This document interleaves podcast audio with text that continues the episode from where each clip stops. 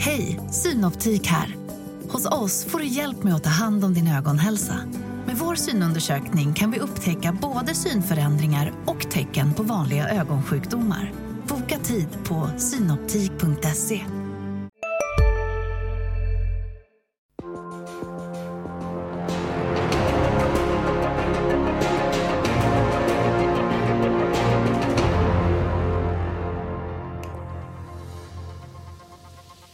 varmt välkomna till Rapportmorgon tisdag den 7 november. Vi går rakt på, eller rakt in i storskogen ska jag säga. Vi står här med Daniel Kaplan, börsens morgonpiggaste direktör. Väldigt roligt att ha dig här som alltid. Och till synes en ganska stark rapport. Hur, hur känns det? Nej, men den är skaplig tycker jag, i linje med ungefär vad vi hade förväntat oss. Vi, vi håller uppe försäljningen, marginalerna går ner men ändå högre än föregående år om man tittar över hittills i år. Eh, betala ner skulden med 900 miljoner är viktigt för oss.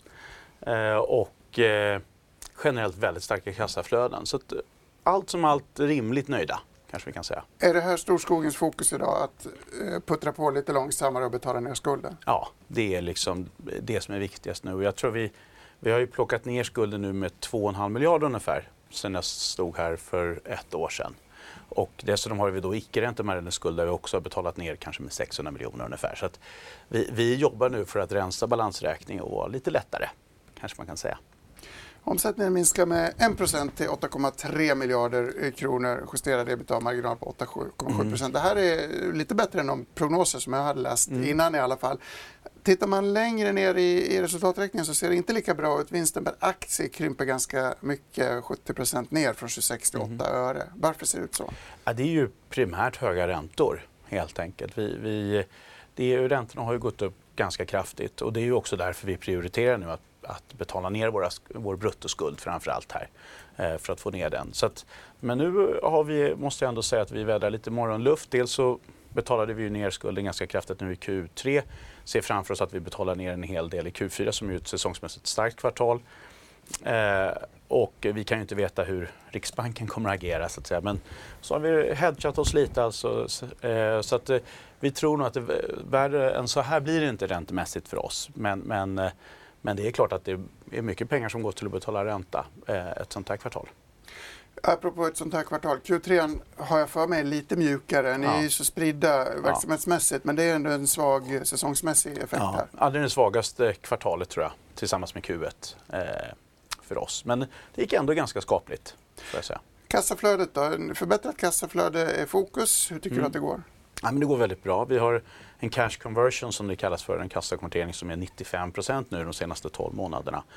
Eh, och I kvartalet så gick vi från strax över 200 miljoner föregående år till en bit över 500 miljoner i år. Så att säga. Så att vi, jag tror det är över 180% förbättring. Så att vi, vi, vi jobbar på och driver. Och, och det är klart, tittar man på det senaste året då vi har genererat lite över 3 miljarder i, i operationellt kassaflöde. Räknar man bort leasing och CAP capex så är det fortfarande 2 miljarder över ungefär som vi kan använda då till att förvärva bolag men framförallt att betala ner skuld. Och varför är skuldsättningsgraden fortfarande 2,6 gånger? Ja, och det är ju flera anledningar. Dels har vi lagt väldigt mycket av våra pengar på att betala ner earnouts, alltså tilläggsköpeskillingar och liknande och rensat den till balansräkningen.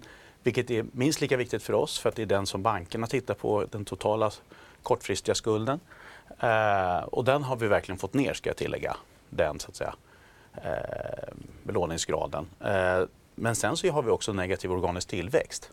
Eh, inte så mycket försäljningsmässigt men på vinsttillväxten. Och det är klart att det är ju att simma motströms. Så att, eh, men vi, vi jobbar på ändå sakta men säkert får vi ju ner den här skulden och det är ju lågkonjunktur i alla fall för våra handelsbolag. Och, eh, Så det är ju liksom enligt en förväntan kanske man ska säga. Utan det handlar ju om att, att jobba igenom den här perioden och det kommer säkert vara ett tag till också med, med svagt konsumentförtroende och sådär. Omsättningen minskade med 1% Minskar den mer organiskt? Det är inte så många förvärv som stör, eller hur? Eh, nej, nej, utan eh, tvärtom så, så minskar den ju på grund av att vi har sålt bolag också i högre grad än vad vi har förvärvat bolag. Det är ju snarare det som på året har den ju ökat ungefär 11% vår försäljningstillväxt. Då. Däremot tittar man organiskt så är det ju negativ organisk, framförallt vinsttillväxt då. Som, eh, som vi har. Inte så konstigt kanske. Nej. Två före tillträdes, fem avyttringar genomfördes. Kan du berätta lite? Ni köper fortfarande saker Ja. och hur är transaktionsklimatet? Ja, men transaktionsklimatet är ju ganska trögt. Eh, Det tar längre tid att göra transaktioner. Det är ganska få bolag ute till salu.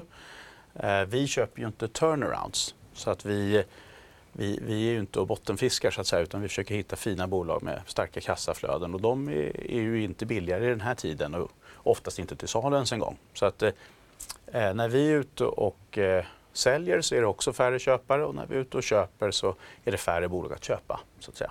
Så att det, det tar längre tid. Sen är multiplarna, för de bolagen som är, som är fina och bra, så är multiplarna bra fortfarande. Så det är vare sig billigare eller dyrare beroende på vilken sida av bordet man sitter. Den som oroar sig för, den som läser mina artiklar om obligationsförfall, hur ser förfall och strukturen ut i år, nästa år? För det? eh, I år har vi inga förfall, nästa år har vi inga förfall. Sen har vi nästa obligationsförfall är i december 2025. Så det är en bra bit bort kanske man kan säga. Eh, sen är det ju ett kontinuerligt arbete. Vi hade en obligation som skulle förfallit förra, eh, så att säga, nästa år. Men den köpte vi tillbaka då tidigare år och refinansierade då, jag tror det, till 2027. Så att eh, vi, har, vi har så att säga det som man kallar för debt maturity profile här, nu pratar man svengelska. Men, eh, Förfall och horisont. Horisont, strukturen på eh, ser ganska bra ut just nu. Sen är det ett kontinuerligt arbete som aldrig tar slut att, att förlänga lånen och se till att man får en jämn förfall och struktur över tid också.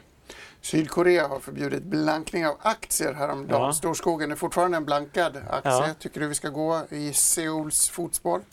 Egentligen inte faktiskt. Ehm, Det är ju, ja, det finns ju olika typer av blankningar kanske man kan säga.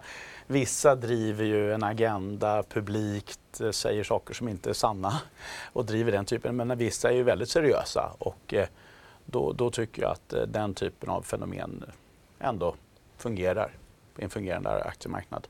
Mm. Och jag hoppas att Storskogen fungerar och puttrar Ja. vidare också. Väldigt roligt att ha dig här som Ja. alltid, Daniel Kaplan. Hur ska vi fortsätta det här då, Madde? Ska vi toppa Jo då, detta? vi har ett gediget rapportschema. Vi ska se om vi får upp eh, rapportskylten här eh, med alla dagens rapportörer. Vi kan bland annat säga att det är lite detaljhandelstema. New Wave Group har kommit med rapport. Även Revolution Race har kommit med en rapport. Ehm, på det hela tror jag att vi är ganska starkt från Revolution och New Wave stärk, har en ganska stark marginal. Jag tycker allt med detaljhandel och konsument verkar gå. Det här verkar vara en riktig konsument-tisdag. Det är det absolut. Eh, Så det ska bli väldigt intressant. Vi har ju alltså med oss Torsten Jansson om bara några minuter här, New Waves VD. Eh, Och ja, har du sett något annat i flödet? Vi har en åtta VD-intervjuer här Jag fick det till. 10 om man Tio. räknar med de som är i Börsmorgon också. Jag fascineras av Boost som sagt som kom igår med starka siffror och så fortsätter det rulla in här med Klasse. Som sagt eh, New Wave, eh, RC och Gud vet vad. Eh, eh, förstås jättespännande att hålla koll på denna jojo på börsen. Outokumpu är vi glada att ha med ifrån andra sidan sundet. Men framför allt är vi ju glada att ha med giganterna som precis kliver in i studion. 100% utav Börspoddens besättning, John Skogman och Johan Isaksson. Väldigt roligt och eh, väldigt skrämmande att ha två så vassa konkurrenter på plats här i studion. Ja, men tack, Eh, väldigt kul att få vara här denna intensiva börsmorgon. Mm, Tack så mycket. Spontana intryck från de första siffrorna? Ja, det har ju kommit in en del nu. Med lite blandat kanske. Ja. Men eh, ändå ja, men helt okej tycker jag. Och man märker ju hur liksom, otroligt eh, eh, fokus eh, är på kassaflödena nu för tiden. I, eh, när bolagen, framförallt de lite eh, liksom, högre belånade bolagen. Som sagt, lite detaljhandelstema. Har ni kunnat eh, eh, utröna några tendenser där? Claes Ja. Olsson kom ju också med siffror ska vi Ja, säga. det var det var jättestarkt ju. Ja. Vi är övertaggade. Tyvärr. Vi får dela ut ordet. Det är svårt. Nej, men Clas Ohlson var ju otroligt, otroligt eh, starka. Det var 10 i tillväxt. Du har väntat 4-5 där, så att, eh, väldigt bra. De har ju presterat väldigt bra eh, i år aktiekursmässigt. Eh, så att, eh, ja, man märker ju att de fortsätter att leverera på den nivån. Och jag tror de har liksom rätt prylar i den här i det här läget på något ja, sätt? det verkar vara, gälla att ha liksom rätt sortiment i den här miljön. Eh, och vi ska faktiskt gå vidare med nästa VD-intervju nu. Det är alltså Torsten Jansson, VD på New Wave. Eh, hej Torsten, välkommen. Hej, tack. Ja, jag ska säga, dra några siffror här. Ni har rapporterat en tillväxt på 1% och exklusiva förvärv minus 6 Marginalen försämras något från eh, de rekordmarginalerna i Q3 2022 och lagret fortsätter stiga. Och du skriver i rapporten att du är nöjd givet de utmaningar som eh, sektorn har. Kan du berätta lite mer? du kan säga om vi börjar med detaljhandeln så är den, eh, där är ju sporten vår stora kundgrupp och de har ju haft det tufft med minskad försäljning. Men sen blir det också så att leverantörerna Eh, drabbas i steg ett för då har de haft för stora lager och dragit ner på inköpen. Och även på profilsidan eller företagssidan ser vi ju en inbromsning eh, på en del produktsegment och så. Bygg yrkeskläder till exempel bromsar in en del. Eh, så att givet den marknaden så tycker jag det här är, är väldigt, väldigt bra och margin, framförallt rörelsemarginalen då som vi håller på 16,3 procent i, kvartalet. Det är ju det näst starkaste vi har gjort i tredje kvartal någonsin. Eh, trots ja. en tuffare marknad. Precis, det är en liten försämring från tidigare eller jämförelsekvartalet då förra året. Eh, det ligger återigen eh, ovanför det finansiella målet dock. Ja. Är det läge att höja finansiella mål? Vi får vänta några kvartal till. Jag tror fortfarande, precis som Daniel sa här innan, på handelsföretagen. På handeln är det en tuff marknad och det, det märks även på konsumentsidan. Så, så, att jag tror man ska avvakta några, några kvartal till kanske innan man trissar upp målen ytterligare. Och det, jag kan också säga att 15 procent i rörelsemarginal, det är inte många konkurrenter som levererar det i något enda land. Så att det ligger ju redan i topp i lönsamhet mot, eh, mot våra konkurrenter. Då. Eh, sen ska man komma ihåg när vi pratar omsättningen. Nu levde vi en period i ett klimat med, med höjda priser. Det var ju allting från att frakter gick upp under pandemin och alltihop då. Eh, nu ser vi ju det på våra bassortiment på profilsidan som t-shirt, piké, sweatshirt och så vidare som är det mest priskänsliga. Där har vi ju fått sänkt priserna under tredje kvartalet. Vilket ju också givetvis gör det svårare att, skapa tillväxt då. Mm. Eh, betyder det, jag tänkte när vi pratar lite ändå om lönsamheten, betyder det att vi kommer se lite lägre marginaler framöver nu då, eller vad, hur ser du på det där? Det hoppas jag inte i alla fall. Förlåt, det hoppas jag inte. Nej, det hoppas jag inte. Nej. jag vill nog eh, försöka bitas fast där. Men, men det får vi se. Alltså det, jag tycker det är väldigt, väldigt svårbedömt nu. Blir det ytterligare räntehöjningar eller hur slår det här mot, mot hushållens konsumtion och så vidare. Och det, det är ett svårt läge, men jag tycker vi har visat både under pandemin när vi ökar resultaten kraftigt, nu i en sämre konjunktur. Vi håller ändå bra resultat så att jag, jag känner mig ganska tillfreds faktiskt. Mm. Och eh, vi snackar ju alltid lite lager, fortsätter stiga även i det här kvartalet. Hur, hur högt kan det bli? Nej, det ska inte bli högre, men det var en väldigt, väldigt marginell ökning. Mm. Jag tror den var valutadriven. Om jag kommer ihåg rätt. Det var nästan så här. Mm. vi, vi förbättrade ju kassaflödet ganska kraftigt. Mm. 370 miljoner bättre, så det var, det var väl en marginell lagerökning va? Ja, vi och sa det. det ja.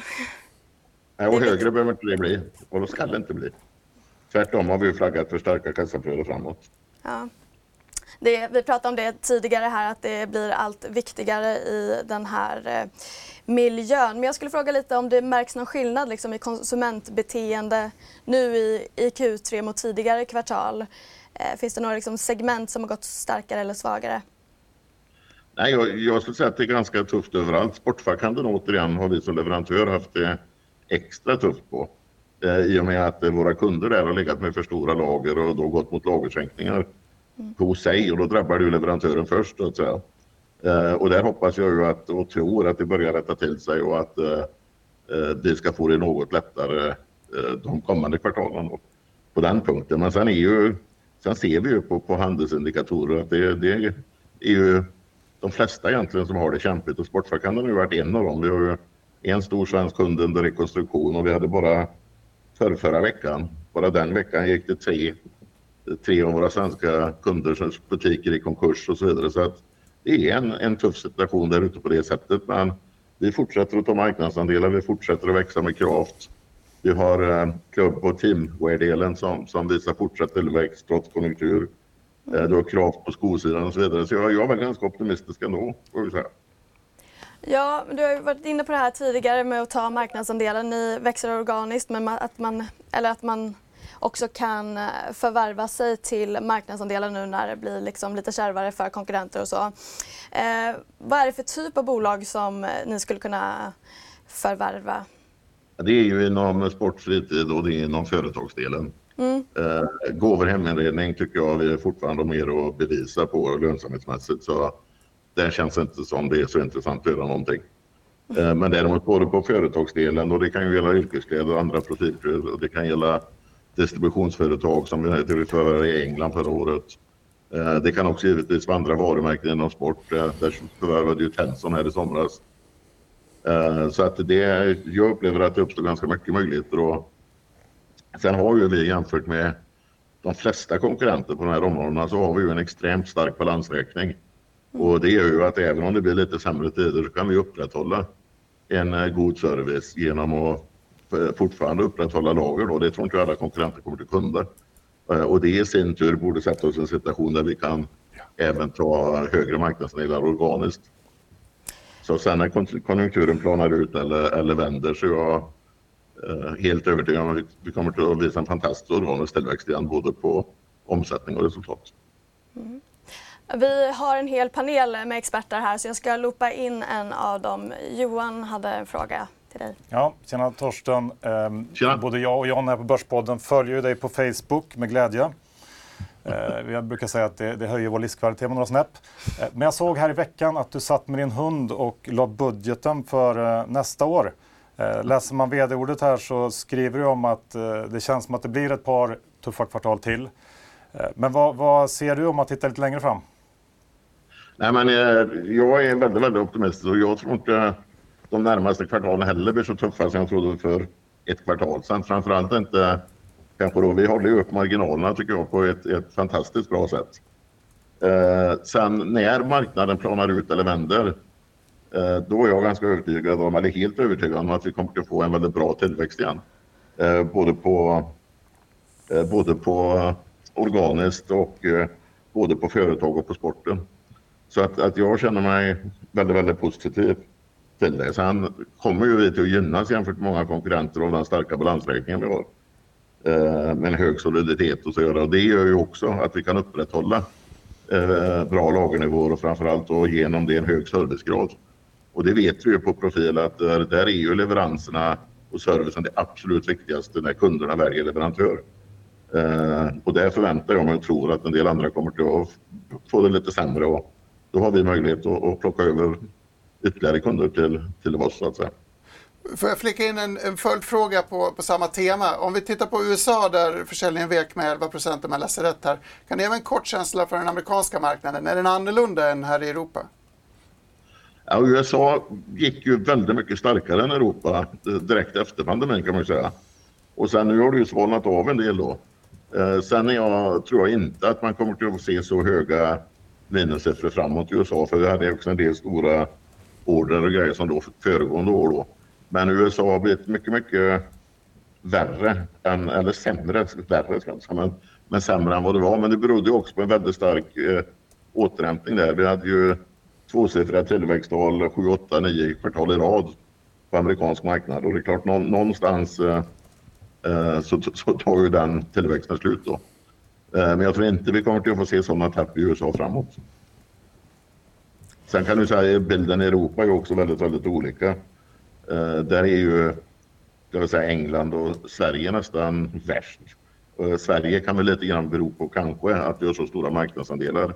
Och då är det ju svårare att, att skydda sig mot en vikande marknad. Men det är, det är inte riktigt samma bild i alla länder heller. Mm. Jag har en avslutande fråga här också, eh, Torsten. Det gäller kanske mer din privata ekonomi än själva bolaget. Du har ju köpt eh, aktier för ganska mycket pengar nu under kvartalet. Du har ett ägande på drygt 35% av kapitalet nu och eh, över 80% av rösterna. Finns det någon övre gräns för hur mycket av bolaget du skulle kunna ta? Ja, det gör det. Jag känner mig ganska nöjd där jag är, men sen, sen när jag har pengar över och vi får utdelningar och så vidare, då investerar jag i, i det som jag tror kommer till bra avkastning givetvis.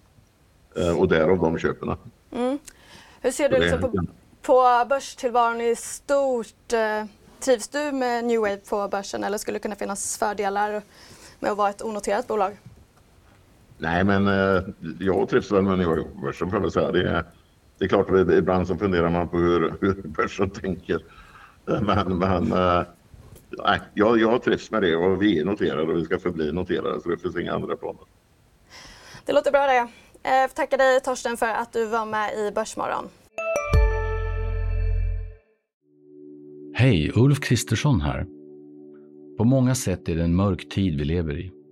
Men nu tar vi ett stort steg för att göra Sverige till en tryggare och säkrare plats. Sverige är nu medlem i Nato. En för alla, alla för en. Vi är specialister på det vi gör, precis som du. Därför försäkrar vi på Swedea bara småföretag som ditt. För oss är små företag alltid större än stora och vår företagsförsäkring anpassar sig helt efter firmans förutsättningar. Gå in på swedea.se företag och jämför själv.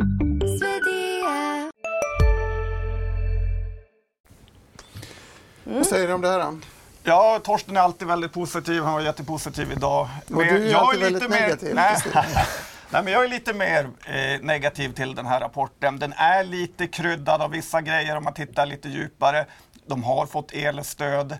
Eh, de har eh, fått liksom andra engångsintäkter som har gjort eh, rapporten bättre än vad den kanske är. Att, och dessutom, som kanske nästan är det värsta, är ju att den här sportsdelen lite grann eh, verkar eh, vara lite lugnare och det är det man betalar för i New Wave. Du vill att Craft eh, ska gå bra, mm. du betalar inte för Gifts-delen eller de andra delarna utan det är ju den del som är den höga multipeln på i New Wave.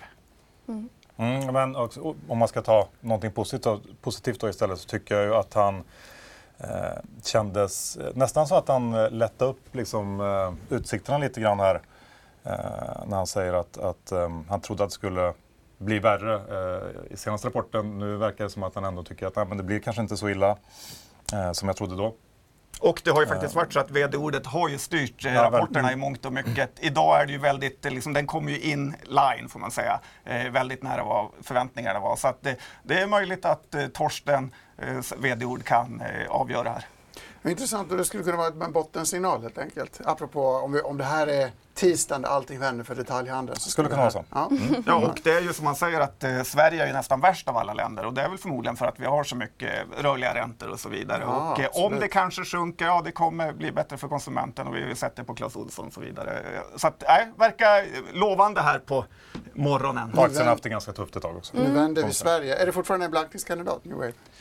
Nej, blankningskandidat är det ju inte, utan man vill ju vara med här när det tar eh, fart igen. Mm. Mm.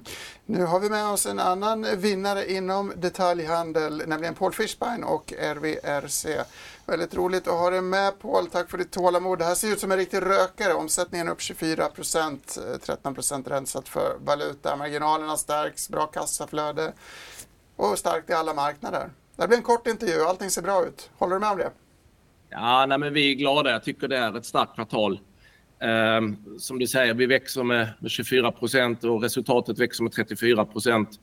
Det som är kul är att vi växer i alla regioner. Så vi har ju vänt. Vi hade lite negativ tillväxt i, i Norden um, och det har vi också vänt nu till, ett, uh, till positiv tillväxt. Så det känns bra. Det som också är, också är roligt är att vi, vi ser att uh, det här verkar fortsätta. Vi har haft ett uh, bra oktober, eller eh, så att säga, verksamheten ända fram till nu fortsätter växa med omkring 20 procent. Så att vi känner att vi även har fått en bra start in i det här liksom, lite säsongsmässigt viktiga kvartalet som vi är inne i nu också. Så att, eh, sammantaget känns det väldigt bra, det måste jag säga. Föregående talare hade lite mjukare konjunkturkänsla ändå. Är det så att ditt segment är mer skonat från, eh, Eh, från konjunkturoron eller märks den inte alls? Eller hur, vilka signaler får du? Jo, vi är såklart ödmjuka inför att det liksom är utmanande tider, och att konsumenterna ändå har det jobbigare. Eh, jag, jag, tror att vi har ett väldigt bra grunderbjudande. Vi säljer ju liksom Det är autoprodukter ehm, till hög kvalitet eh, men till liksom konkurrenskraftiga priser. Det kan vi upprätthålla genom vår alltså direct to consumer-modell där vi, där, vi säljer, där vi egentligen skippar alla mellanhänder. Vi säljer inte via återförsäljare eller agenter eller sådär. Och då, då, då, kan vi liksom upprätthålla bra erbjudanden till konsumenterna samtidigt som vi kan upprätthålla bra marginaler. Så jag tror att vi, vi är väldigt väl positionerade både, både mot eh, liksom konsument men även finansiellt. Vi har ju inga lån, eh, bra nettokassa, eh, hade ett fint stark, eller bra kassaflöde, vi är nöjda med lagret. Så att, eh, sammantaget känns det väldigt, väldigt bra just nu. Eh, kronen, svaga kronan har varit väldigt nyttig för er länge. Nu tror och hoppas några att, att det vänder. Det har vänt eh, i alla fall hyggligt de senaste dagarna. Skulle det vara dåligt för er och för aktien? Alltså jag, det, det vet man aldrig liksom hur, hur valutor kommer att utvecklas. Det är klart att vi, vi säljer nu, vi börjar bli ett väldigt internationellt bolag. 90 procent av vår försäljning sker ju utanför Sverige. Så vi har väldigt mycket försäljning i euro. Å andra sidan har vi också väldigt mycket inköp i dollar. Ehm, så att egentligen den relationen som är det viktigaste. Ehm, vi har ju viss, så att säga, svenska kronan är vår rapportvaluta, så vi har ju viss hjälp av euron på topline. Men om man tittar på resultat och jämför mot förra året så har vi faktiskt en effekt där vi egentligen mot förra året har ett resultat som är underliggande 11 miljoner bättre. Så att ehm, det, det, finns, liksom valutan finns någonstans överallt i hela vår både resultat och balansräkning. Så att det är svårt att liksom spå hur det där kommer att påverka oss framgent. Ja, eh, Johan Börspodden här. Jag har bara en, en till fråga kring just valutan, för den slår ju så mycket och det är lite svårt att förstå. För nu eh, om man jämför med då förra eh, årets eh, kvartal så eh, bidrog ju valutan positivt då med 11 miljoner och nu har, vi, har ni noll där. Och eh, kan du förklara lite mer hur det där slår, de här eh, balansmässiga valutakomponenterna som du skriver om? Ja, just den komponenten är ju liksom, eh, den är, ska man säga, hänförlig till olika typer av framförallt säkringsåtgärder som, man, som vi då jobbade med för ett år sedan. Det har vi i princip, vi har gradvis att, försökt att avsluta det. Så att därför är då effekten nästan obefintlig i år. Men förra året så gav det oss en väldigt positiv effekt. Så att det är egentligen det som, som slår. Så att underliggande nu är liksom resultatet rensat. Eller vi har inte den effekten i år, men vi hade den förra året. Och, och den kommer därför, inte komma tillbaka? Det är därför förstå att, att den, eller försöker för, äh, förklara att äh, resultatet jämfört med förra året egentligen underliggande. Om man tittar en, isolerat den komponenten är 11 miljoner bättre. Sen har du valutakomponenter och andra delar av resultaträkningen som försäljning och bruttomarginal och sådär naturligtvis. Paul, det lackar till jul. Jag står här och funderar vad jag ska köpa till John Skogman eh, och lägga under granen. Han gillar eh, långlopp i skogen och han kommer från Norrland, inte främmande för svamp och friluftsliv. Något tips? Ja, nej, men det är bra. Vi lanserade ju faktiskt förra, eh, eller förra kvartalet så lanserade vi ju eh, eh, så att säga produkter för just säga, terränglöpning eh, och mer aktiv aktiv, eh, aktiv eh, outdoor. Ehm, och ehm, jag skulle vilja tipsa då om att vi, vi, vi, går in i högsäsongen nu. Vi har ju någonting, vi, vi kommer lansera inför Singles Day redan. Eh, kampanjer som är intressanta och sen har vi naturligtvis det som vi kallar Black Week och Black Friday som kommer här i november också. Så att jag skulle hålla ögonen öppna här i november för det kommer bra, bra erbjudanden för den som är sugen. Det ska vi göra. Paul Fischbein, roligt att ha dig med som alltid och grattis till en fantastisk rapport, Revolution Race. Vad säger du om julklappstipset? Ja, men det var bra. Man eh, har ju blivit imponerad av Revolution Race här. Var lite tveksam har jag varit under i princip eh, hela tiden. Men mm. Eh, Paul, och han är ju en börslegend i och med alla bolag han har varit på. Så det är väldigt kul att se att han har kunnat ge lite förtroende till hela Revolution Race. De har ju också fått ja, men väldigt mycket cred för det här samarbetet med eh, Philip Lam eh, som de har haft i Tyskland. Jag tycker man ser de här... Eh, han har fått jättemycket cred för det verkligen. ja, men han har fått det och eh, de här... Eh, man ser de här Revolution Race-loggorna överallt. Eh, så att, jag är imponerad över vad han har mm. eh, gjort där faktiskt. Lite konstigt tycker jag med att eh, Phoenix Outdoor rapporterar ju förra eh, veckan och då var det ju eh, att de pratade mycket om hur oktober hade varit eh, svagt för dem för att det hade varit eh, för varmt. Och nu säger han här att eh, det har gått väldigt bra i oktober. Mm. Så att, eh, ja, lite intressant. Ja, vill man inte vara ute när det är så härlig höst? Ja, men det har ju varit för varmt och det är inte bra för dem. Ju sämre väder det är, desto bättre är det för den här typen av eh, bolag. Alltså om vi klumpar ihop Phoenix, Revolution mm. och kanske, kanske eh, New Wave eh, lite i det. Om du ska välja en aktie i portföljen av de här, en outdoor-aktie? Ja, men nu tycker jag ju att Revolution Race kommer in väldigt, väldigt starkt här får man ju säga. Eh, och växer 20 procent eh, i starten på innevarande kvartal. Eh, kanske lite sådär missförstått bolag, jag vet inte. Vi har ju varit väldigt tveksamma, pratat mycket om alla blixtlås och fickor överallt. Jag är väl inte riktigt kanske liksom mitt i målgruppen. Passar med John tycker jag. men, men så här, det är bara att titta på siffrorna. Det går, det, de har gjort det väldigt, väldigt bra. Och det är ju möjligt att de, de liksom är på väg upp under en lite tuffare period. Mm. Eh, även liksom marginalmässigt så ser det väldigt, väldigt starkt ut. Och jämfört med många andra bolag så har ju de hela tiden haft en bra balansräkning vilket har gjort att man aldrig behövt vara eh, liksom, storskogen orolig för bolaget att det ska komma nyemission eller liknande. Utan det här är ett ganska bra skött bolag och nu med Paul vid rodret verkar det bli ännu mm. bättre. Vi har ju lite detaljhandelstema här som vi var inne på i början. Har ni någon, något särskilt pick i sektorn som man brukar prata om? Det är en ganska bred sektor. Jag tänker, vi ja. pratade om Clas Ohlson tidigare. Ja, men de har ju liksom spreadat isär otroligt. Mm. Clas Ohlson har ju gått otroligt eh, bra. Mm. Eh, Kjell Company, som ni har skrivit en hel del om, mm. har ju gått liksom fruktansvärt dåligt mm. men hade ändå en ganska bra eh, rapport här som lite väl räddade dem. Mm. Eh, ja, men detalj, han, de andra bolagen, alltså klädbolagen, det har också varit eh, stora skillnader hur de har gått. H&M är upp 40 procent i år. Eh, och ja, jag vet inte, det, det, är för stor skillnad. Man får verkligen vara picky på vilket bolag man väljer. Verkligen. Och frågan det är liksom läge att göra tvärtom nu. Att kanske köpa de här förlorarna som är på väg att, eh, ja men om vi har någon typ av vändning i eh, konsumentmarknaden, köpa mm. förlorarna. Mm. Jag tycker det är spännande med deras marknadsföringsmodell. Men jag förstår inte kläderna. Jag förstår inte heller riktigt hur de marknadsför sig i RVRC-fallet. De verkar jobba mycket med influencers och mycket med lokala kampanjer på något sätt. Men det funkar väldigt bra så man får väl acceptera och tugga i sig det här. Så kan vi inte förstå allt. Mm. Ja, man får ju komma ihåg att jämfört med New Wave eller Phoenix så är ju, kommer ju Revolution Race från en mycket, mycket lägre bas. Det här är ju ett mindre bolag så att eh, på så sätt är det mycket lättare för dem att växa. Mm. Eh, så att eh, det är ju positivt för dem nu när de har hittat någon typ av vinnande trend. Verkligen. Apropå detaljhandel, Rusta eh, sattes ju på börsen nyligen. Carnegie meddelade i telegramflödet att man har gjort stödköp, Greenshoe, i några omgångar. Är det någon som är förvånad? Nej, men både ja och nej. Man trodde väl att den kanske skulle bli lite mer eh, populär den här eh, IPOn.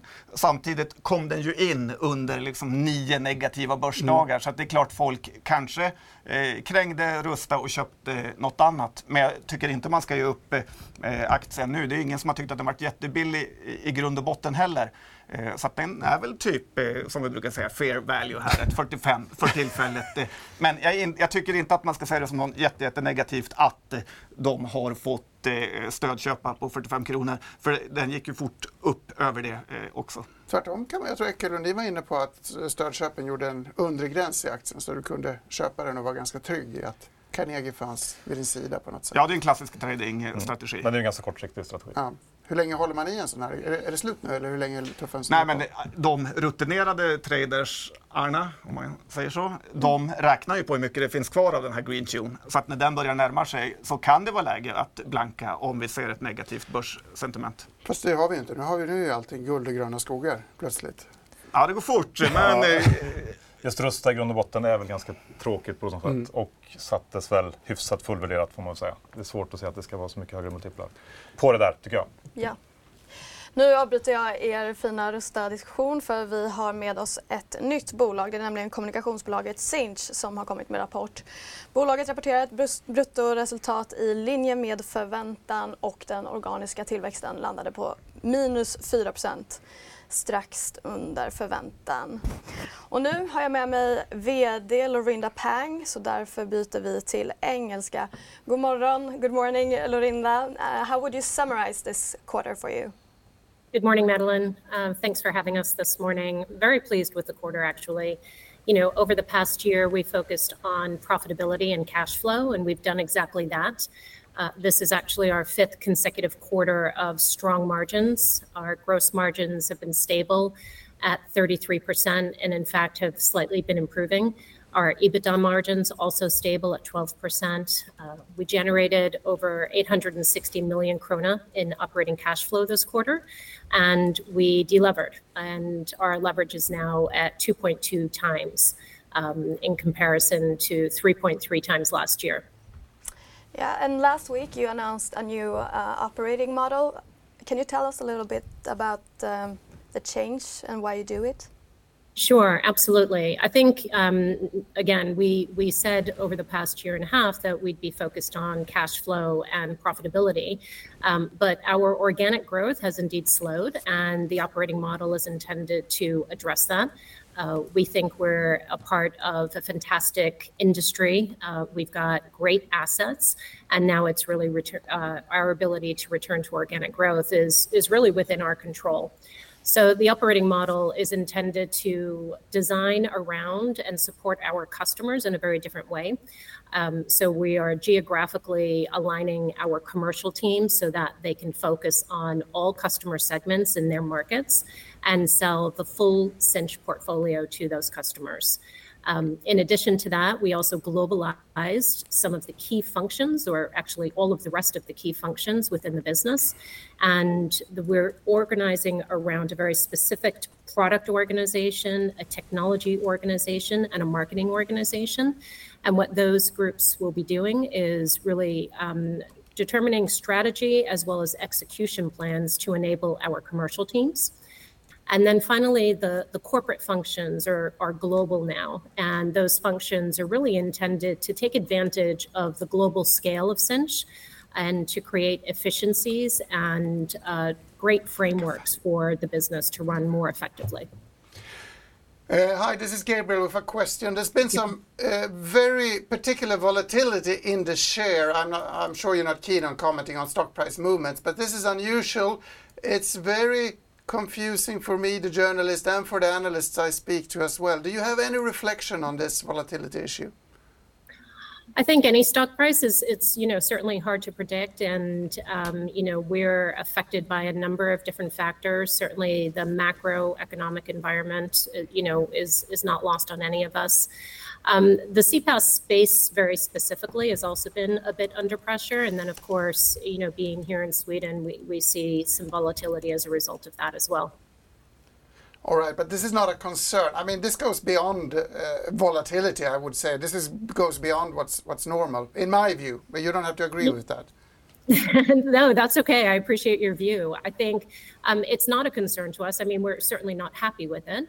Um, but it's not a concern with regards to the core of our business. This is a business that's been profitable since day one, continues to generate very strong cash flow, um, has been continuing to generate very strong and consistent margins.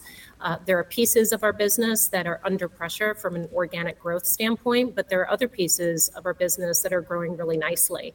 And part of the operating uh, restructure that we're doing, the operating model restructure, is to intend to really think through where do we want to put our resources, right? Where are the opportunities for growth within CPAS, and how do we double down on some of those opportunities? Sounds good. Well, we thank you for coming on the show, uh, Laurinda. Thank you very much. I appreciate it. Ja. Vad säger Tradörerna? Är det bara jag som tycker att volatiliteten här är ett problem? Lite tänker jag att du underskattar den enorma nettoskulden som Sinch har, vilket gör ju att det är liksom ekot man tradar på börsen och då blir det så mycket bakom. Det är som ett stort litet isberg under där. De har ju 10 miljarder i nettoskuld. De har väl 14 miljarder i någon typ av goodwill. Det här är ju liksom ett väldigt riskabelt bolag.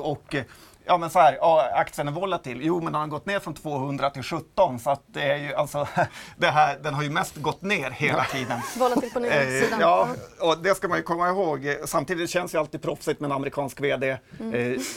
Man får känslan av att hon har koll. Rapporten var ju bra. I grund och botten kan du helt... Alltså, du kan bara... Du behöver inte titta på resultatet, utan i de här typen av bolag får man kolla på kassaflödet. Vad jag kan se verkar det bra. Ja, det är möjligt att det blir lite relief rally i dag på Sinch. I alla fall min initiala take. Det blir spännande att se vad som händer med den här ja, Jag är också idag. bländad av det här amerikanska corporate-snacket. Man, man, förstår inte så mycket. Men det ja, både du och Madde är topp på engelska. Jag och Johan var lite rädda där för att ställa en fråga. Nej, men jag håller med där. Right. Eh, kassaflödet var nog det absolut viktigaste och där kommer man väl in bättre. Eh, sen får man komma ihåg att de kom ju väl med en omvänd vinstvarning inför Q3 förra året. Så det är ganska tuffa jämförelsetal också. Mm. Eh, så att, eh, mm. Mm, vi har skrivit lite om Sinch och, eh, eller bolag med stora goodwillposter. Sinch är ju en av eh, dessa, sen Ericsson skrev ner eh, så himla mycket för ett tag sedan.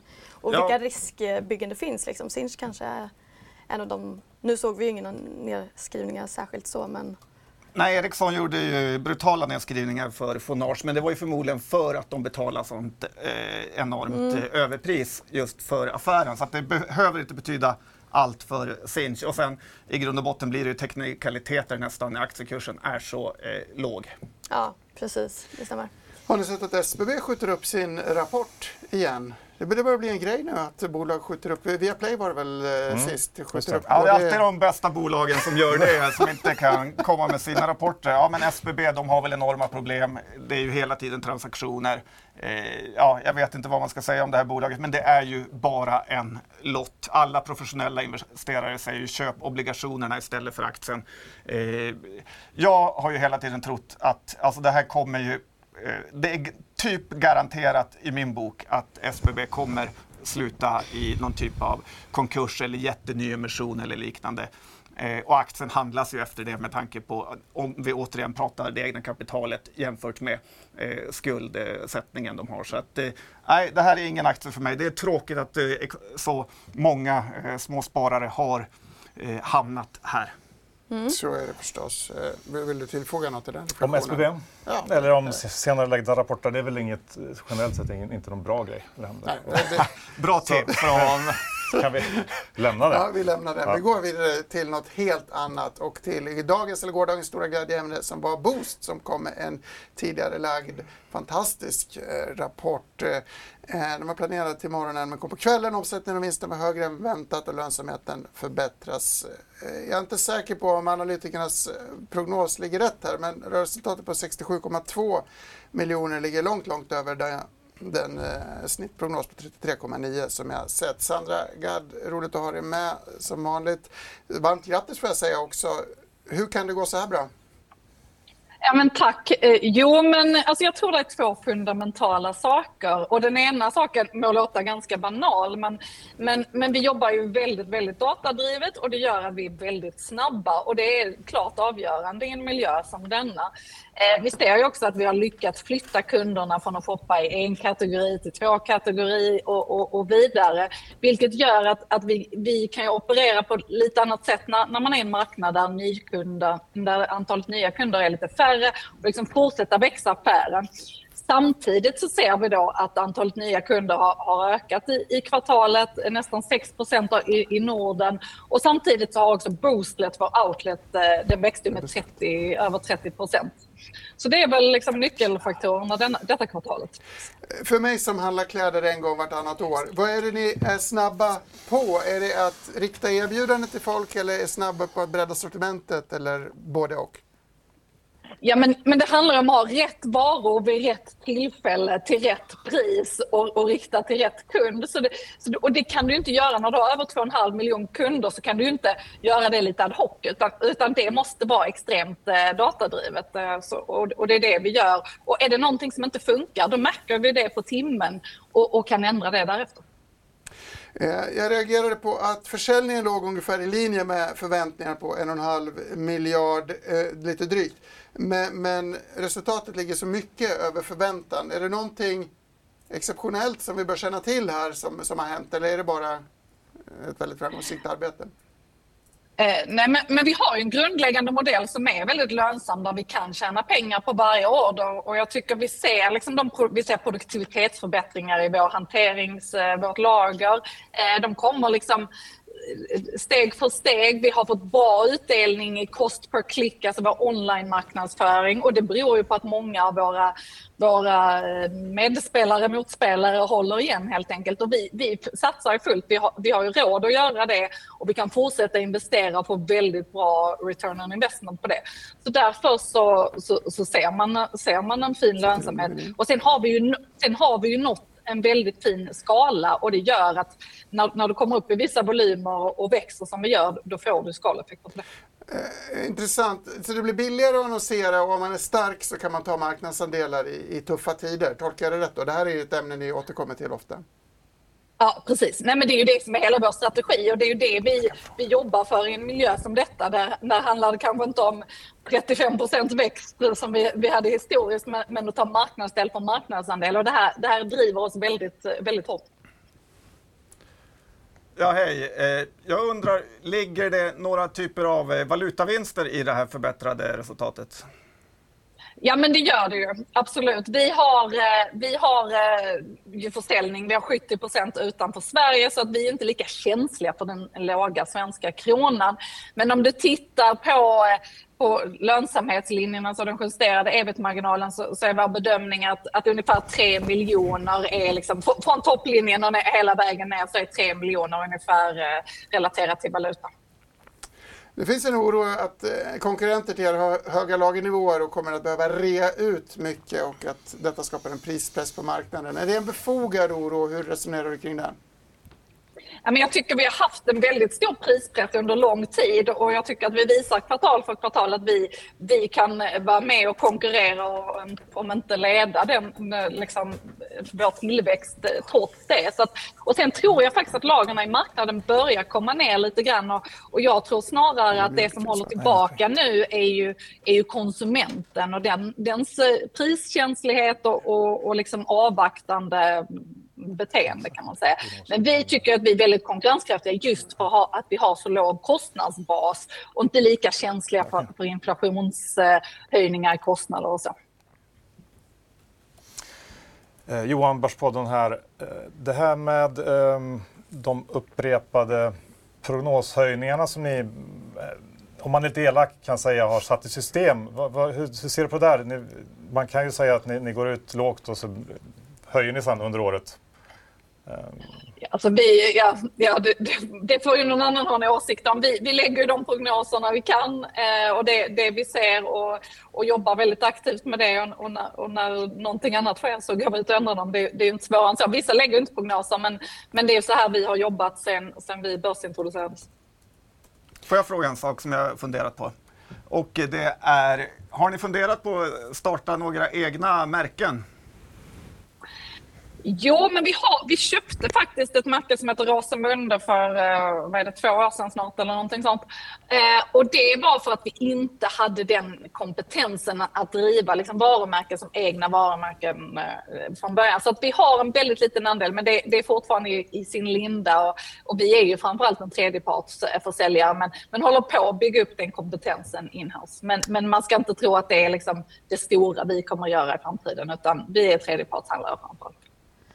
Eh, du nu säger att det kanske går mot en riktning där ni har liksom egna varumärken. Är det då, tänk, tänker ni då att ni ska köpa liksom befintliga eller att ni ska utveckla egna?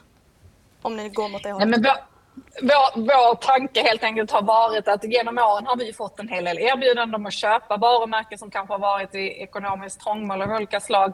Och det har vi inte haft möjlighet att göra för att vi inte känt att vi, vi, vi har den kompetensen för att vidareutveckla dem. Så till exempel köpte vi, eh, om ni kommer ihåg, gamla Svea här för, för ett och ett halvt år sedan som, som vi kommer att börja jobba med. Eh, att, att vi skulle starta många egna varumärken ser jag inte som, som särskilt troligt. Men, men det här är, kommer vara, om vi liksom kör på det här så är det en ganska liten del av vår verksamhet. Vi, vi är betydligt bättre på, på det vi gör varje dag. Vi ska, vi ska skissa på lite förslag här efter sändningen för lite och tradingkläder. Jan, hade du någon avslutande fråga? Eh, nej, men jag tyckte det var intressant att det här Boost lätt eh, gick eh, så bra. Skulle gärna vilja höra lite mer om det. Ja, men Boostlet, eh, Boostlet hade ett lite tufft år förra året kan man säga och det var för att, för att vi satsade så mycket på Boost eh, med tanke på hur, hur världen förändrades då och liksom fokusera allt lager på, på, på Boost i första kvartalet i år så gick boostet också väldigt, eh, inte som vi ville att det skulle göra på försäljningssidan och det var för att vi inte hade tillräckligt med lager. Så i, i Q1 så gjorde vi en omjustering eh, liksom, av taktiken på Booslet. Vi har köpt in mycket mer eh, lager, lagervaror till dem specifikt och, och det är mer, inte bara förra säsongens varor från Boost som, som kanske har varit det traditionella utan mer ett utbud av basics eh, och lite andra typer av, av priser som kan, kan vara attraktiva i, i den här miljön. Och det här konceptet funkar och vi har sett nu i två kvartal att, att, att både tillväxten och lönsamheten ökar. Så vi tycker att vi har hittat ett koncept som funkar väldigt bra och det här var ju tanken med Boostlet när vi startade det 2015 eller 2016. Det var att, att Boostlet skulle vara en bra katalysator i, i, en, i en recession eller i en lågkonjunktur när folk var mer priskänsliga. Och nu ser det faktiskt ut som båda, båda våra affärer eh, växer fint och, och, och kör. Men vi är väldigt glada att Booslet är tillbaka. Och vi är väldigt glada att du har varit med oss, Sandra Gard, samtidigt som vi är väldigt ledsna att behöva bryta nu. Men stort tack och varmt grattis och lycka till. Vi ses snart i, igen. Jag tycker det är tråkigt att det är så mycket sport och idrott på Boostlet. Väldigt lite virkat och stickat. Din kommentar? Ja, eh, de gör ju väldigt mycket reklam för det. Eh, tapetserar tunnelbanevagnar och så. Li, li, eh, och så. Men lite fascineras jag över att hon är nästan liksom uppspelt när aktien har gått eh, ner 40 procent i år. Det har varit en katastrofinvestering för aktieägarna att ligga i boost. Eh, så att vi får se hur aktien går idag. Lite som Johan var inne på det här med att det inger ju inte förtroende att hålla på med sådana här konstiga uppdateringar eh, innan rapporten släpps, när det kanske inte behövs. Nej, lite så. Annars har det blivit en ännu större chock, eller? Alltså, fast om man gör det i princip varje kvartal så ja. avtar ju ändå chockkänslan. Men det här måste väl bli en, en rökare när, när handeln öppnar, eller om, om, man får gissa? Definitivt, för att aktien har ju gått ner ja. eh, så mycket innan. Som sagt, det var ner 40 procent i år. Nu kommer man med det här nu. Den, aktien har varit lite uträknad, så det är kul för dem att de får ett eh, bra kvartal. Mm. Sen kan man ju också det här med att, att, och det går ju igen i många bolag som vi ser här inom retail, att de växer lagret ganska mycket här inför då den stora eh, jul och eh, ja, fina handelssäsongen. Och det kan man ju också se liksom lite ur två... Det kan ju också vara något man kan oroa sig för. Är man pessimistiskt lagd ja. så är det ju fantastiskt. Att kan man tänka sig en jättekrasch och rea. Det blir så bra som man tror. Ja, jag är väl helt tvärtom där. Liksom för att kunna öka försäljningen är du tvungen att ha ett lager. Jo, det var ju det hon var inne på. Att, eh, att problemet var med Boostlet att de inte hade lager. Så det är klart de är tvungna Men lagret är ju typ, i Boost är ju typ 35 högre nu jämfört med förra året. Så att det ska ju öka en del också. Då. Ja. Mm. Och vi ska gå vidare snart på eh, detaljhandelstemat kan man väl säga. Det är Renewcell, kanske inte precis liksom direkt eh, åt detaljhandel. Det är lite surdegsmorgon ja, här. Det det. Mm. Jag tycker det vändande surdegar. Renewcell kanske är tuffare. Ja, det är nog tuffare. Ja, det ska bli kul att höra. Elakt, men. Eh, är det Magnus Håkansson ja, som kommer? Precis. Han är man ju väldigt eh, spänd på eftersom just, han har haft, eh, mm. fått mycket kritik för hans tidigare uppdrag med R&B, eh, Mediamarkt, båda två har ju varit så här turnaround, att de har gått dåligt till att gått jätte, jättedåligt. Eh, så att, eh, han, hur han ska kunna vända Renewcell är ju eh, liksom, man är ju väldigt tveksam på det. Och, eh, det är så mycket snack hela tiden om att eh, H&M äger, mm. är det 10% av Renewcell och då tror man att det är en sån jättegrej att det är garanterat att det här bolaget kommer bli räddat. Mm. Det är 15-20 000 avansianer som äger det här. Eh, men titta på Urbit, eh, hur det gick. Ikea var största ägare där och de lät det bolaget gå i putten. Alltså 10% av 400 miljoner, nej 40 miljoner, det är ingenting för eh, men H&M. En väldigt stor skillnad är ju att Urbit var väl någon slags leveranser som andra kan göra. Det här är ju ändå lite spännande med, med typen av teknik. Det kanske skulle kunna vara viktigt för H&M att hålla det här under armarna. Det har vill... kanske varit viktigt att verka liksom goda, men nu när det har gått eh, så dåligt så tror jag att eh, det är mindre viktigt för dem. De har i alla fall försökt och det funkar inte. Eh, sen har ju de här Renewcell även pratat om att Sara har lagt stora orders och det är ju liksom helt obegripligt att bygga på att H&M's största konkurrent eh, skulle hjälpa Renewcell till ja. att bli något. De har mörkat det här med bränderna. All, alla de här som, företagen som liksom, eh, döper sina fabriker till Renewcell 1 mm. i Sundsvall brann ju typ upp. Och så skulle den vara igång på två veckor och det tog inte två veckor för den att komma igång. Vi har ju andra stora bolag eh, typ, som döper sina fabriker till 1, 2, 3 mm. i någon typ av enorma storhetsvansinne. När det bara finns en kanske? ja. ja, den är upprunnen. Just det är kanske inte största problemet med Renewcell. Nej, Namnet på fabriken.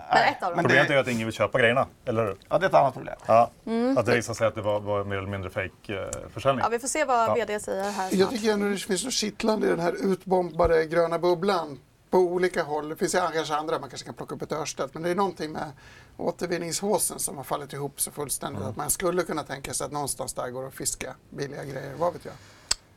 Ja, jag tror i många fall så är affärsidéerna så fruktansvärt dåliga. Mm. Eh, det bygger, den bärande affärsidén är just ESG och inte att man ska tjäna pengar. Och det håller inte riktigt. Men vi får se vad, vad Newsell har tänkt göra här då. Ja. Ehm, det är ofattbart att, att det inte det som har hänt där tycker jag. Men nu är de med oss. Eh, ja, han är med oss, den eh, jag ska säga, tillförordnade VDn Magnus på Renewcell. Ska jag säga det, vi missade att gå med siffrorna i Renewcell. Eh, mycket av utvecklingen i kvartalet har ju redan varit känt men vi har fullständiga siffror, en relativt oförändrad omsättning på eh, ja, en relativt oförändrad omsättning och en noterbar försämring i kassaflödet som landade på minus 84 miljoner kronor. Och med oss på telefon har vi nu Renewcells tillförordnade VD Magnus Håkansson. Välkommen! Tack så mycket! Tack! Ja, ni har ju alltså haft en turbulent höst och redan gått ut med vinstvarning och uppdaterade produktionsprognoser bara för några dagar sedan. För de som inte riktigt hängt med, kan du berätta lite om vad som har hänt i, i höst?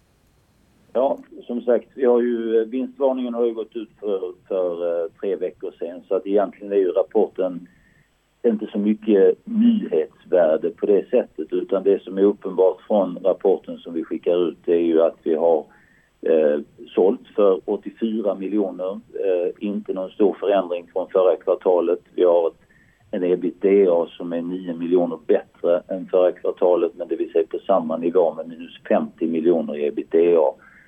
Eh, det här gör vi baserat på en produktion på 6 400 ton, produktion och försäljning på 6 400 ton, eh, eh, 400 ton prima. Det är lite bättre än förra kvartalet på 5 800 ton prima. Men det här är inte mer än drygt hälften av vad som behövs för break-even. Så det som har hänt är ju att vi har haft en ramp-up sen eh, produktions, eh, produktionsenheten i Sundsvall var up and running som har gått i rätt riktning men gått långsammare än förväntat. Och egentligen så fungerar produktionen på en högre nivå än det vi har producerat i kvartalet men vi måste också sälja det vi producerar och tills vi säljer det vi producerar så är det ingen mening att vi producerar på full kapacitet. Vi, närmar, vi, vi har nu kapaciteten att producera på ja, ungefär 4 000 ton i månaden och det krävs väldigt lite för oss att komma upp till 5 000 ton i månaden. Och, och det är, redan 4 000 är en bra bit över den break-even point vi har kommunicerat tidigare på 3 500 ton i månaden. Men vi måste också sälja motsvarande den här volymen för att nå break-even. Vi har sålt till fiberproducenter som är engagerade och committade och vill att det här ska lyckas på alla sätt.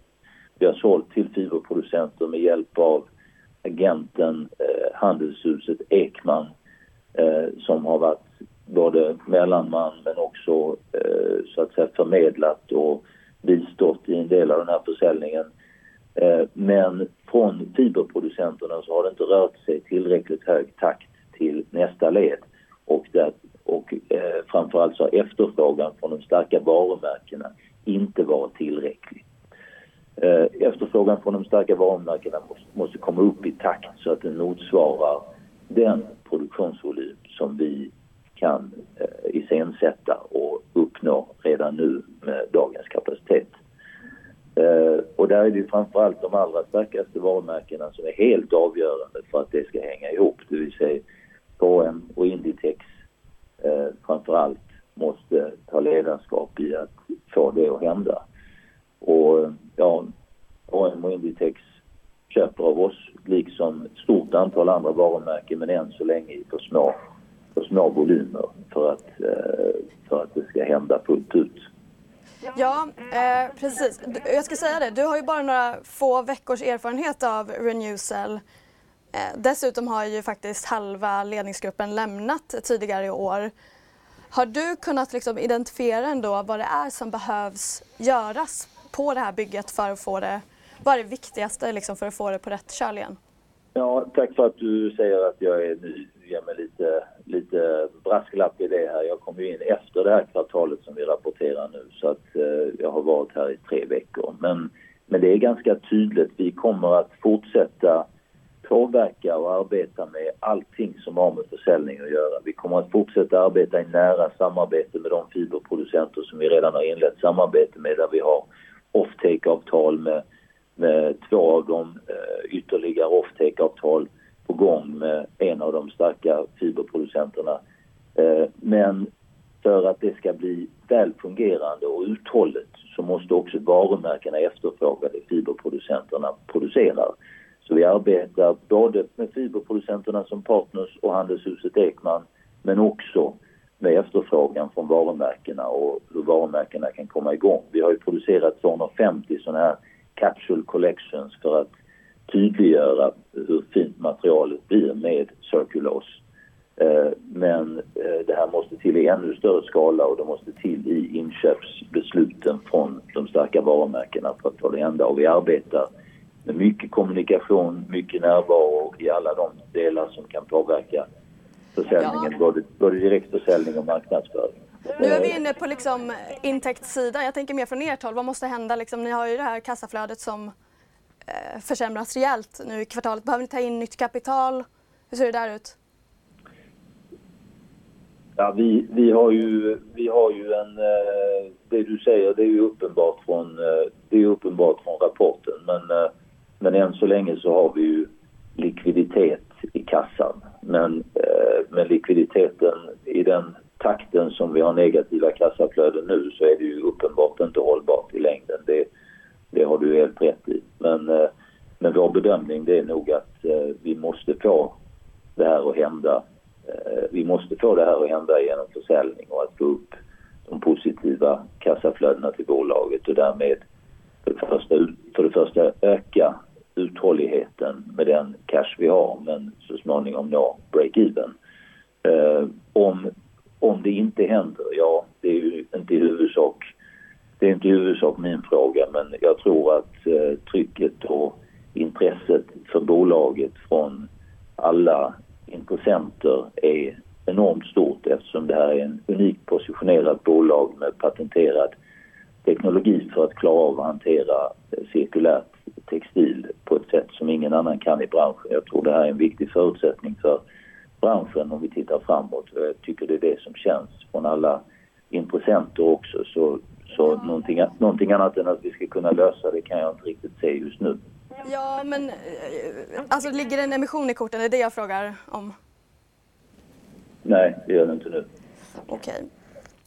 Um, ehm, jag tänkte vi går in på den här eh, beskedet som kom förra veckan att ni sänker produktionsvolymen alltså som en anpassning till den lägre försäljningen. Hur ska man tolka det här?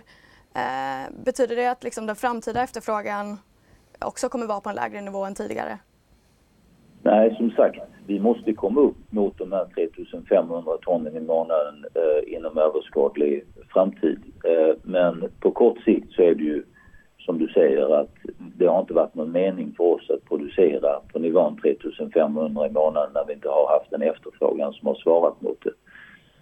Eh, men, eh, och därmed så har vi också anpassat råmaterialintaget under den här perioden för att vi inte har haft eh, den efterfrågan. Men nu rampar vi upp för att kunna producera på den takten från och med december och framåt Eh, både med tillgängligt råmaterial av rätt kvalitet och en beredskap att gå upp på den nivån.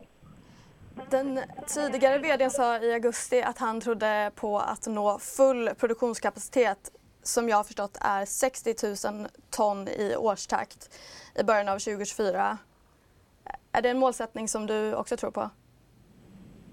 Vi är, vi är alltså i närheten av 4 000 ton i månaden Eh, i kapacitet nu som vi kan kontrollera oss till.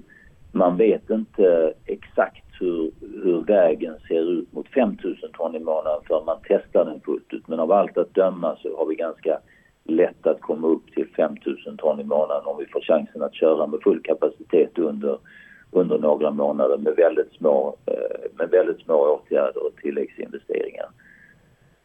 Över är egentligen hur mycket insikt ni har i, i efterfrågan från framför allt eh, kanske slutkunderna i och med att ni har de här mellanhänderna?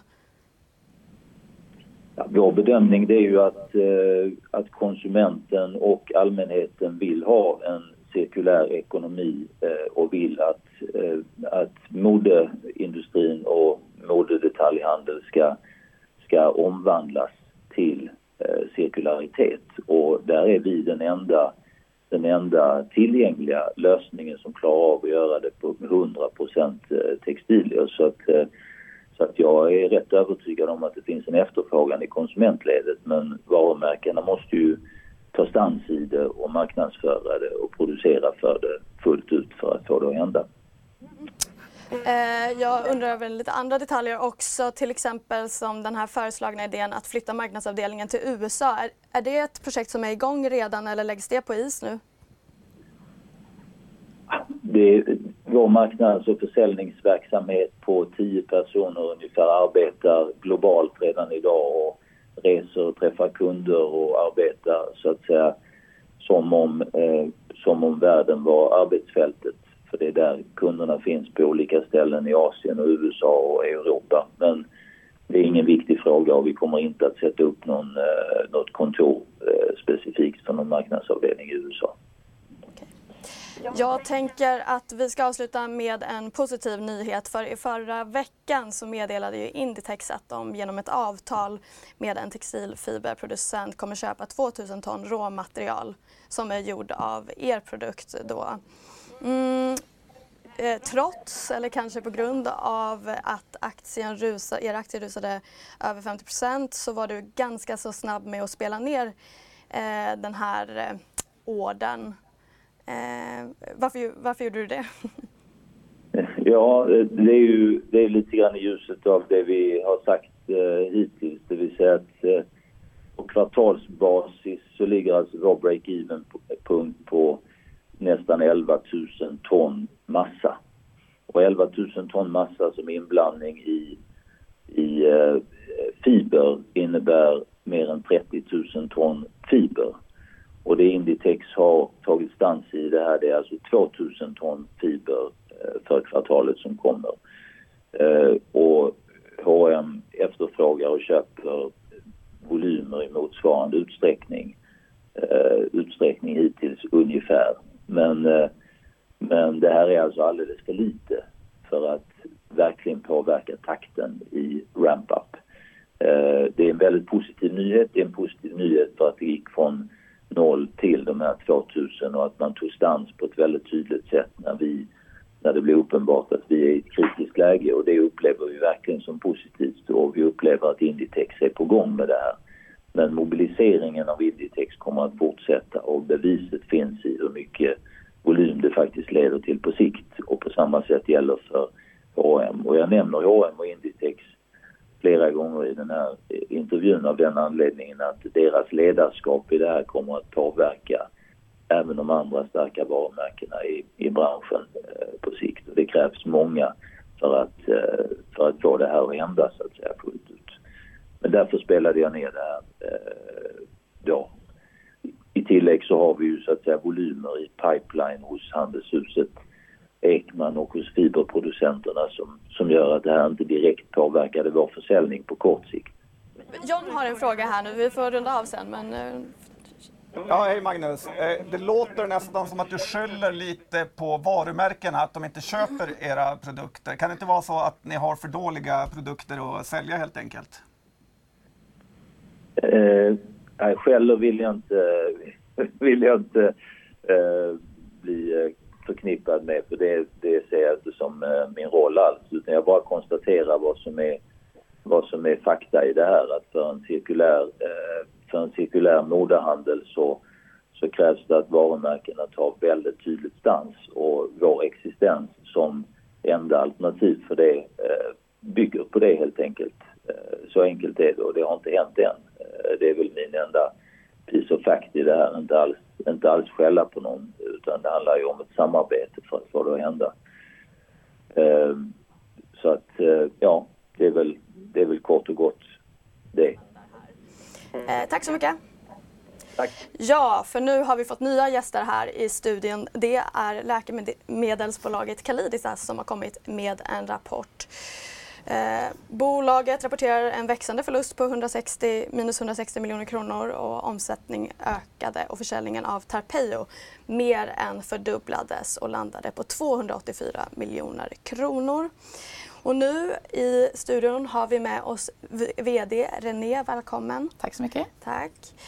Ja, vad säger du om kvartalet? Det ser ut att vara en bra försäljningsökning i alla fall. på Absolut, vi har ju sett ungefär 130 procents ökning från samma kvartal förra året. Mm. Uh, så att det är ju ganska så signifikant skulle jag vilja säga. Uh, så vi fortsätter att se nya förskrivare utav det här läkemedlet. Uh, vi är ju fortfarande ganska så tidigt i vår lanseringsfas. Um, vi har ju fortfarande så att säga inte varit på marknaden jättelänge. Och det vi som är väldigt viktigt här är att vi publicerade ju vår långtidsdata egentligen först i augusti mm. och fick den första möjligheten egentligen att presentera det liksom för läkare i september, slutet av september. Um, så att det här är ju någonting då så att säga, vi har en, um, vi har ju ganska så uh, limiterad så att säga, burn rate, det är ganska lite, vi spenderar ganska lite pengar per kvartal vilket är trevligt i de här marknadssituationerna. Mm. Så det är fortfarande väldigt stark kassa och, och bra tillväxt så att vi uh, vi ser med tillförsikt eh, fram till Q4 som har börjat väldigt starkt. Så vi, mm. Som vi också hade förväntat oss. Det här är ett, ett sommarkvartal. Det här är inte en sjukdom som är akut. Så vi vet att liksom när det kommer de här sommarperioderna så tar läkarna ledigt, patienterna tar ledigt och så får vi inte riktigt den här samma effekten som vi har så att säga i, i de andra kvartalen. Det här, så det här var lite kvartalet förväntat. som var nu är sommarkvartal? Precis ja, okay. Q3. Ja. Um, jag tänkte här, det är lite kandidater och så som finns i bolaget men jag ska säga det för att mot slutet av året så hoppas ni på ett fullt godkännande av Tarpei i USA, eller hur? Mm, absolut. Uh, hur viktigt är det? Jag skulle säga att det är väldigt viktigt. Uh, för än så länge så har vi då så att säga vad man kallar för ett accelererat godkännande. Mm. Och dessutom så har vi det så att säga ett godkännande i en subkategori av patienter. Och med den datan vi har publicerat nu i augusti så väntar vi oss då ett fullt godkännande och även då en, en betydligt större del av populationen. Mm. Så att det här innebär ju då så att säga att från läkarnas perspektiv uh, så ger det ju dem så att säga mer, uh, ja, mer, mer tilltro på något mm. sätt till att det här har gått igenom en väldigt så att säga eh, signifikant process med FDA eh, och att man verkligen också, vi har ju visat på inte bara att vi har en effekt på symptomen utan verkligen på den underliggande sjukdomen på njurfunktionen. Så får vi det här fulla godkännandet så innebär det också att vi kan gå ut och börja så att säga, sälja, och liksom sälja läkemedel baserat på den effekt vi har sett i själva underliggande sjukdomen. Och det kan vi inte idag. Det enda vi kan så att säga, sälja på är en reduktion av proteinuri.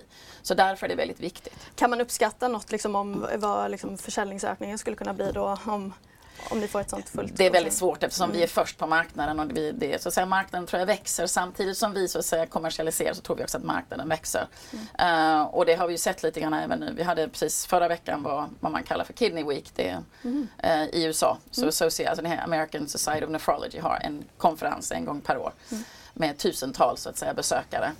Uh, och det man körde väldigt mycket där är just det här med att nu när det finns godkända läkemedel, så det har ju aldrig funnits tidigare för den här, för den här sjukdomen, mm. så är det väldigt mycket så att säga, läkarna börjar verkligen liksom fundera på hur de ska behandla sina patienter. Och, eh, och de förstår och ser på den här datan som är publicerad att om de inte behandlar sina patienter så går en betydligt större del än vad de har trott mot uh, njursvikt. Jag tänker också att konkurrensen ökar då liksom bland aktörer, marknadsaktörer som ni och att ni får ökad konkurrens? I framtiden kan man absolut uh, se att man kan få uh, ökad konkurrens men för tillfället så har vi faktiskt sett de, så att säga, uh, de så att säga, bolagen som ligger närmast i fas um, har ju rapporterat så att säga att de har inte nått sina primära effektmått i de studierna som de nyligen har rapporterat ut. Just det. Och på tal om att få, de här, få, få igång försäljningen mm. så jobbar ni ju via partners för att få ut eh, produkten också i Asien och Europa. Mm. Hur, hur, går det här jobbet? Så i Asien så förväntar vi, hoppas nu innan, eh, innan årets slut, så mm. väntar vi oss ett, ett godkännande i Kina. Mm. Eh, och det skulle vara en eh, väldigt signifikant, det är en väldigt stor population i Kina som just har den här eh, sjukdomen. Den är inte ovanlig på samma sätt som det är här i, väst, i västvärlden. så det skulle vara jättespännande, men det hoppas vi på innan årets slut. Ehm, och sen i Europa så har vi precis, med, med vår partner Stada så har vi precis filat också för godkännande här i Europa, fullt godkännande. Ehm, både i Europa och i, ehm, i UK. Eh, så där förväntar vi oss att säga då att ett beslut från de regulatoriska myndigheterna i första halvan nästa år. Så att vi får räkna med att det så att säga rent från ett försäljningsperspektiv eh, att i Europa så börjar vi liksom se någonting i slutet på andra halvan eh, mm. 2024 när det rullas ut i flera länder i mm. Europa. Och i Kina lite grann samma sak, att vi börjar väl se försäljning i Kina andra halvan 24. Så att, spännande. Det låter intressant. Vi får följa det där. Men nu får jag tacka dig för ja. att du kom hit. Tack Linnea. Hej, Susanne Axel här. När du gör som jag och listar dig på en av Krys vårdcentraler får du en fast läkarkontakt som kan din sjukdomshistoria. Du får träffa erfarna specialister, tillgång till lättakuten och så kan du chatta med vårdpersonalen. Så gör ditt viktigaste val idag, lista dig hos Kry. Redo för sportlovets bästa deal? Ta med familjen och njut av en Big Mac, McFeast eller Cooper Cheese Company plus en valfri Happy Meal för bara 100 kronor. Happy Sportlovs deal, bara på McDonalds.